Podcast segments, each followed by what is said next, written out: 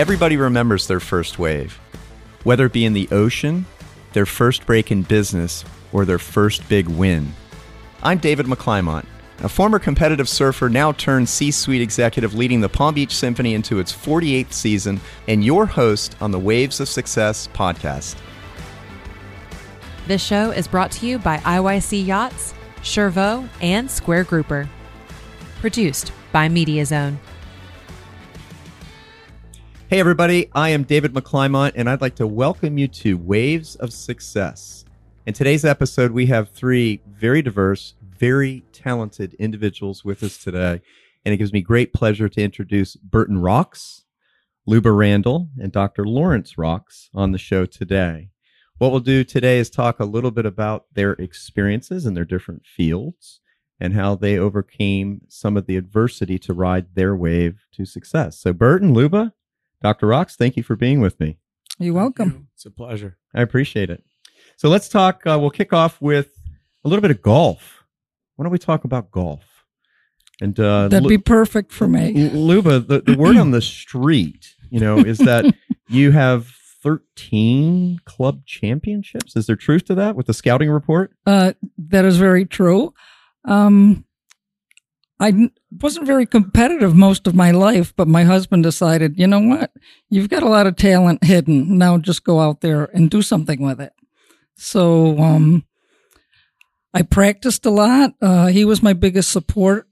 He was my biggest fan, and both of my sons stood behind him and said, "Do something with what you're good at." So I thought, why not? And most of the time, I was playing younger women against younger women, so it was um, gave me purpose, I guess, and um, I liked dealing with children and teaching the youngsters. So I got into a junior program at St. George's up on Long Island, New York. So it's it's a very humbling game, but um, it's very gratifying because really you're you're taking in the whole game for yourself. You're playing against the course, and it's a great walk in the park. It's four hours. How old were you when you began playing? Thirty-five. So later in life. So it wasn't like you were a, a student or a young child. No. You took it up at, a, at an adolescent age. I waited until my children were in school full time because I wanted to be there for them always. So as soon as they got on the bus, I went to the golf course and I wasn't very good. So I have to say it took it took a lot of years to hit this white ball that's stationary. So, but once I I felt that it was done correctly, I fell in love. And How like- long was it before you won your first club championship? First one was 2005. Incredible. and then I went 2007, uh, nine, and in 2011 I actually won North and South, and I was on I was on cloud nine. my husband couldn't believe it. Uh, again, my biggest support, my biggest fan, um, and I thought if I could do it once, I could do it again, and it just got me going, motivated. Speaking of golf, Dr. Rocks, I understand that you were a caddy as a child. yes, I was. I was about 12, 10 years of age. I started very early. And uh, I enjoyed the beauty of the golf course, actually. And I was especially interested in the uh, maintenance people who used long, thin bamboo poles to fluff the grass on the green, get the morning dew off. And maybe it, there was another purpose to it. It interested me in the environment. I, I took notice of the different trees and the different terrain, and uh, I thought uh, more deeply about uh, my environment. Would you say that was one of the influencing factors into you getting involved in science? it was one. A big one was uh, a class assignment uh, to do a scientific project in elementary school. And I picked uh, building a little telescope. I got a uh, long focus lane lens and a uh, microscopic compound lens and put the two together in a tube and saw a moon of Jupiter. And I'll never forget the thrill. I still, sitting here, I can still see that little dot, the moon shining orange in the southwest side of Jupiter. And uh, I thought that I can do it. You know, I, it gave me a sense of uh, being able to do something in this field called science. Because at that time, I, I didn't think of uh, think of the career as such at that moment, but it did inspire me to think that I can do it. I can be part of it. And there's another aspect to it. Uh, I learned early that science is a method. It's not a subject. And all you need is uh, curiosity, uh, imagination, um, what experiment to do or what to do, and some objectivity, which everybody has those three things. And that's why scientific discoveries pop up all around the world. You never know, even today, you look at the, the world scene and we see that uh, there are great uh, scientific advances in genetics in other countries in uh, rocketry in other countries, in computer science around the world. It's uh, it's something that everybody is capable of. And I think that's a perfect segue for us to ask Burton Rocks, who is a sports agent, TED Talk speaker, who manages professional baseball players. Talk a little bit about the science that goes into sports now, because I do think there's a lot that's happening with that. And I'll get to Dr. Rocks here in a second to talk about his involvement with it too. But things have really changed, haven't they, in the world of sports? And talk about how science is playing a role and the method that you came up with. And I always forget it, so remind me as we share with the audience. Well, I came up with this quantified intangible metric. I did a TED talk on it, and basically, it was a complement to uh, the traditional uh, analytics that have been widely used in sports in the last ten years. And I thought that the intangibles of the sport really is what made the sport great. Baseball is a great game because of the intangibles. The analytics are really important. We're a data driven country, but at the end of the day, there you really need to know what what type of person this is and how you overcome adversity. So the quantified intangible metric was really started out as a, as a metric for executive hiring and trying to find uh, the best general manager and executive that you can in sports. And then it later morphed into uh, player development. And I would imagine they're using that in the business world too, aren't they? And are, are they using the same term? I don't know about the same term, but they've definitely used the model. I've had a bunch of uh, owners and general managers who have reached out to me over the years and and really like my model. And uh, after a while, you saw bits and pieces of it pop up in draft questionnaires to all the top prospects. So it's kind of rewarding. One of the things that I always love to touch upon on this show is identifying all of our experiences going through adversity. And you touched upon it, overcoming challenges, uh, which we all face. I know that all three of you have had your own individual challenges. Burton, starting with you, when you were young, you know, as a child, you had a code blue, I think, with an asthma situation. Walk us through what that was like, not only as a child, but then dealing with it leading up to being a grown adult and how you overcame that to be a sports agent and making such an impact in the sports world now? Well, my first real recollection of life was actually uh, the room being totally uh, dark in the middle of the day uh, at the hospital, and that's kind of like the memory that I have the most. Uh, you know, is it? I asked my mom, "Mommy, is it getting dark in here?" And it was in the middle of the day because I really, it was, you know, I was in critical condition. But uh, you overcome those challenges and basically you try to uh, take the good memories and build upon them. Uh, how I've handled it in everyday life, there have been good days and some bad days, so I don't know about handling it too well, but uh, I definitely have forged forward. And what I've tried to impart to my clients is that you don't know people's stories, so you want to be respectful, you want to be supportive, you want to be encouraging, and you want to try to see the best in humanity. Very well said. So I always like to quote books because I love to read. One of my many, and I have to use the word many because I'm always quoting one of my favorite books, is The Seven Habits of Highly Effective People by Dr. Stephen Covey. And one of the principles in that book, one of the habits, is to seek first to understand, then to be understood. So it speaks to your point that we really don't know what people are going through. Luba, you went through a pretty scary time where you're a cancer survivor. Is that correct? Yes. Um, I always did my annual because, and and you know, all physics of my body, just exams, do testing, and preventative care always.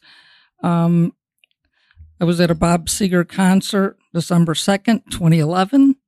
And I got a call from a good friend of mine, our, our family doctor, and he said, um, I just had my mammography and ultrasound done that morning. It was eight o'clock at Madison Square Garden. And he called me, and I couldn't believe I'm looking at the phone, and I go, It's uh, Bob O'Keefe. My husband said maybe he's here at the concert and he knows we are. He's it wasn't the wasn't the case. Um, he said tomorrow morning, eight o'clock, my office, and we'll have Dr. Brian O'Hay there because your tests weren't very good. And I was diagnosed with lymph node cancer and breast cancer. You don't believe it when you hear it. you know, you say, well, it's not me. It's got to be somebody else you're talking to. And uh, I, it was a year, so it, that was 20 December of 2011. Uh, 2012 was my year of treatment. Um, I had chemo and radiation. They elected not to do um, mastectomy because there's no cancer in my family whatsoever. And dealing with that, I, like Burton, you realize how important life is. And I said, when I get through this, not if, I'm a very positive person. I said, I'm, I'm going to really try to do better at everything I do. And I didn't care what it was. Again, golf takes up a lot of time. And from 2014, 15, 16, I won major championships, both North and South. Uh, it gave me reason to work harder, do better, and and just live life because that's it. It's precious and it can be taken away so so quickly from you. Um, but being a survivor, it's wonderful. I love to talk about it because here I am, proof. You can do whatever you set out to do. And I said I was not ready to go. So. And I appreciate you talking about it. As you know, I lost my mom in 2007 to breast cancer. So obviously, breast cancer research and breast cancer is very close to my heart. So congratulations on beating it Thank and being you. an advocate and continue to be an advocate about it too, to spread the word and educate and make sure that people are getting their checkups and everything that goes into it. Uh, Dr. Rocks, let's shift gears and talk about science. And as it relates to sports, I understand that you're a bit of a celebrity here. A Topps baseball card for Dr. Rocks. Is there truth to that? Yeah, yes. Right. And a couple of them in different sports? Yes, I uh, I appreciate those cards very, very much. It, uh, they bring me back to my youth.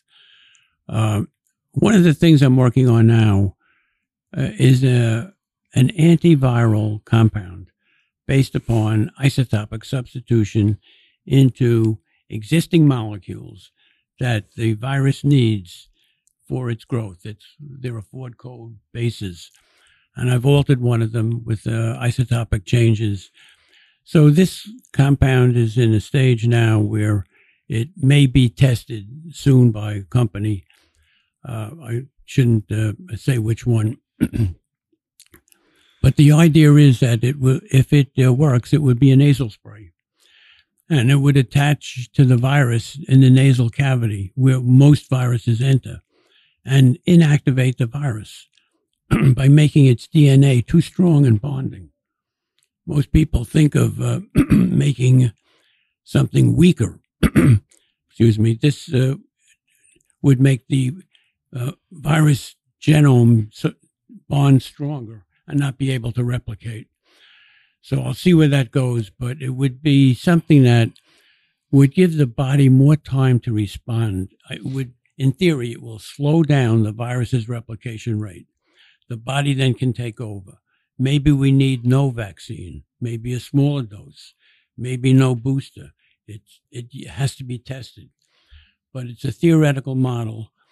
I've, I've had a long interest in isotopes of the elements, dating back to uh, studies of uh, nuclear fission, nuclear fusion, energy problems. Uh, and it's a field that would would be very different. You see, the field today is to make a uh, a vaccine that stimulates the body to make an antibody that matches some part of the virus, topology matching. This technique would be very different. It would attack the virus through chemical bonding. So would there be side effects? In theory, no. Well, would it be an, an instant cure? In theory, it would not be an instant cure, but it could slow the virus to the point where the body can take over and take charge. With the natural immune system. You touched upon en- energy and share with our audience the energy crisis. And uh, my understanding is that you were heavily involved with creating the Department of Energy or in the early stages. Talk about the transition between energy crisis and, and if I'm off base, please correct me. Well, the uh, I had thought many years ago, going back more than 50 years now, uh, that energy would be a story. you have to excuse me, this tickle. And uh, it was a, big problem in getting publishers. And it was a good lesson in life how to overcome a problem. Uh, the manuscript was sent out to universities and departments of engineering and physics said there'll never be an energy problem. We're going back now to uh, oh the uh, 1960s, and uh, I nevertheless uh, thought to myself, if I really believe this, just persevere. We found a publisher, and uh, the book came out, and sure enough, the people who had criticized it the most were on board. And uh, it took time, took some uh, lobbying in Washington with other people. And eventually the Department of Energy was founded. Uh, a lot of people contributed to that, many people. I'm just one voice, uh, maybe one of the original voices. So it did come about.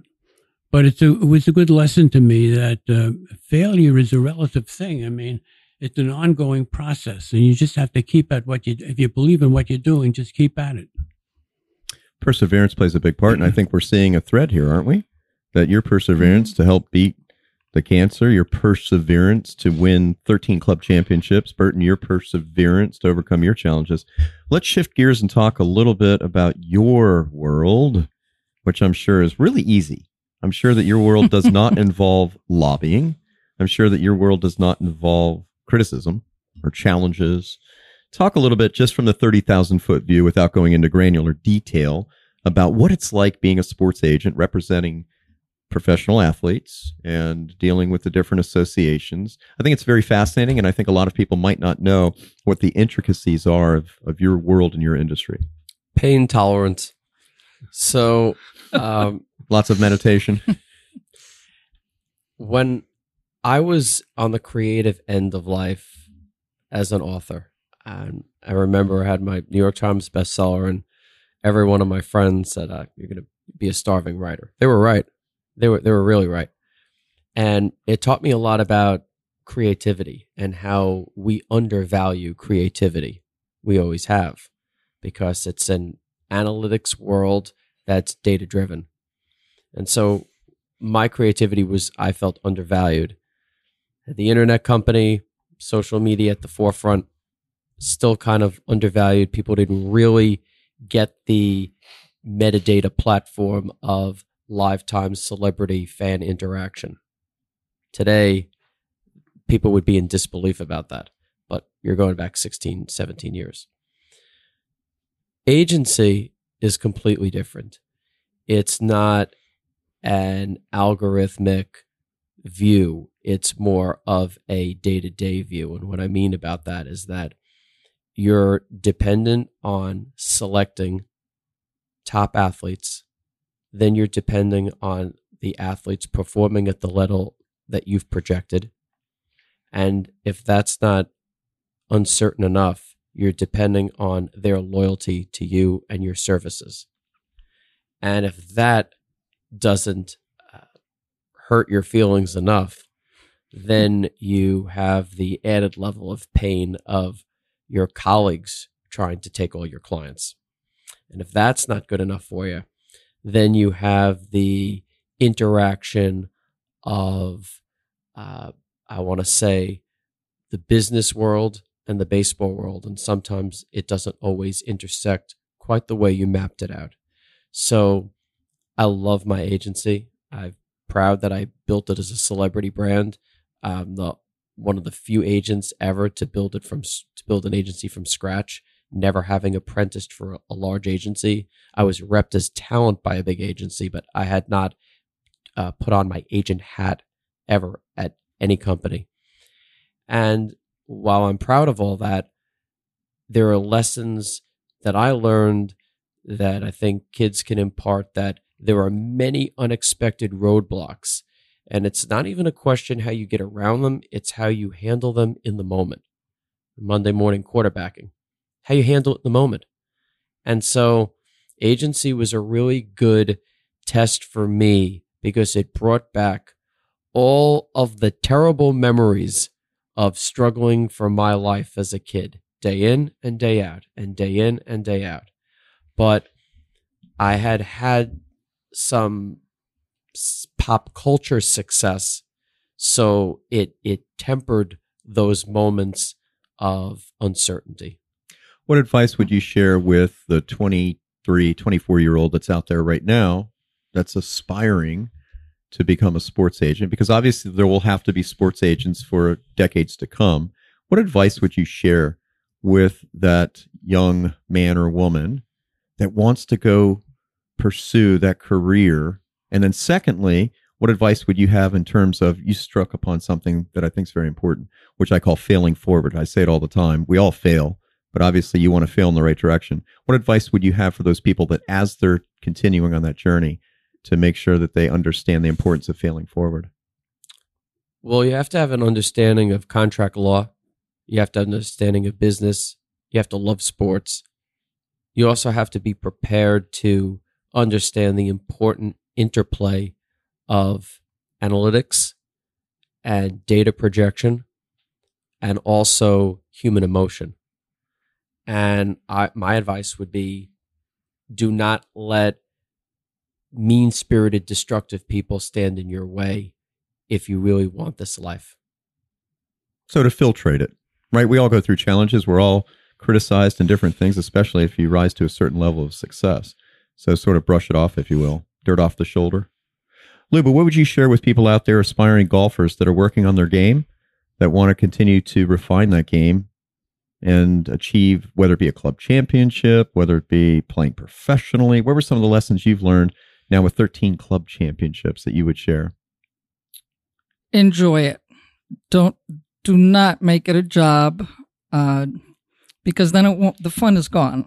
So really, if you love doing it, continue to play, continue to practice, and practice is key. If you want to be better, you do have to get out there and and play, and also play in different elements and practice in different elements because as you know your name is on the board to go play a tournament at your club or away at a different club it could be raining. They don't cancel. so get used to the elements. But number one, enjoy it and surround yourself with people that you enjoy playing the game with because you will be with them for four or five hours, sometimes six if you're going to do a lunchtime. Um, but you, you have to enjoy it. Make it fun. Do not make it a job because it'll go out the window as you having a good time with it. I found it interesting in Hank Haney's book, The Big Miss. They they talked about Tiger's preparation, and I'll never forget this, where he hit a variety. I don't know if it was 14 different shots with each of the 14 clubs, the 13 Mhm. clubs, but I thought it was really fascinating that he would go through this series of different shots with every single club before he would graduate to that next club. So you bring up a very good point in life in general, right? We have to be prepared Always. to overcome the unexpected. Mhm. And it's very, very important. But I also like what you said too about living in the moment. I think it's one of the biggest challenges that we all face, isn't it? Absolutely. To live in the moment. We're always live in the moment. so Enjoy busy it. going out trying to achieve these different goals, whether it be for ourselves or for our career or our children. Sometimes we just have to take a deep breath and live in the moment and smell the roses, if you will. Dr. Rocks, what do you have to share with the audience as far as the young scientist that's out there that wants to pursue a career in science? It's such a vast industry right now and ever changing with technology. What advice would you share? Well, you have to believe in yourself. Uh, What it takes is uh, curiosity about something, anything, uh, imagination as to what experiment uh, to do or measurements to make, and objectivity about results. And if one were to think about so called science, it becomes clear, at least it's clear to me, that it is a method, not a subject. I remember back in the, uh, during World War II, people were, con- the scientists of the day who got notoriety were atomic. Nobody dreamed that one day be computers. Then came computer science. Nobody really thought that anybody would be able to make inroads into DNA. Then there were genetic scientists. And if you go back in history, uh, there was a time when uh, photography was new uh, in the 1840s, and uh, Bessemer steel in the 1880s ushered in the skyscrapers and uh, suspension bridges. So the way um, history has unfolded should be proof that anyone, anyone has the capability of doing this thing called science because it is a method.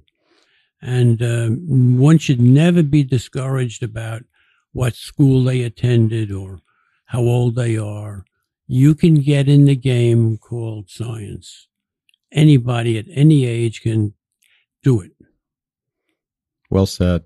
So, as we get ready to close out the show, I'd love to have each of you share your suggestions on how people can catch their waves to success. Burton, any advice for people that are listening, whether it be sports related or otherwise? Think about your own intangibles. Think about the adversity you've overcome. Try to use it in your life, in your career, and use it as motivation to forge ahead and live your best life.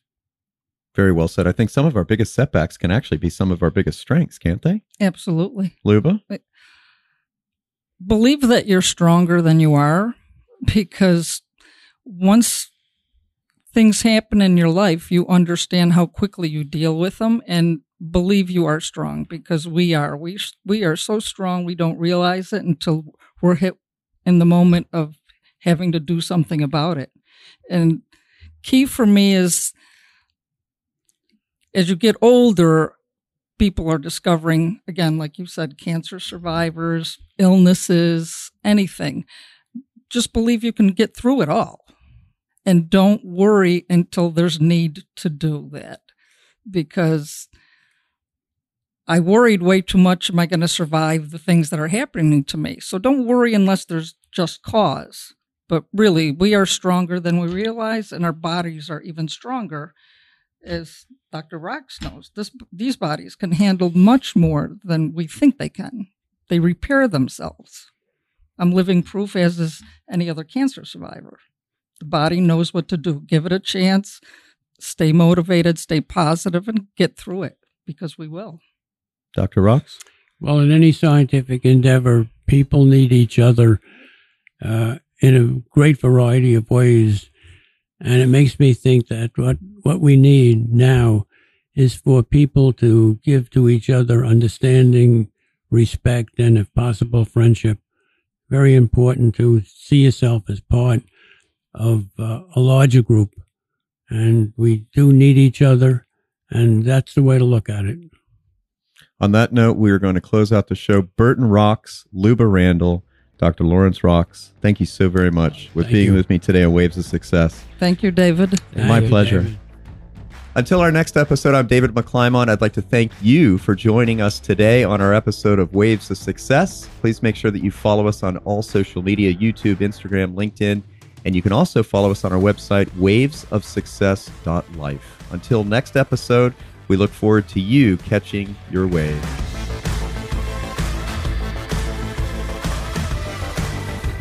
If you enjoyed this episode of Waves of Success, don't forget to like, follow, and share.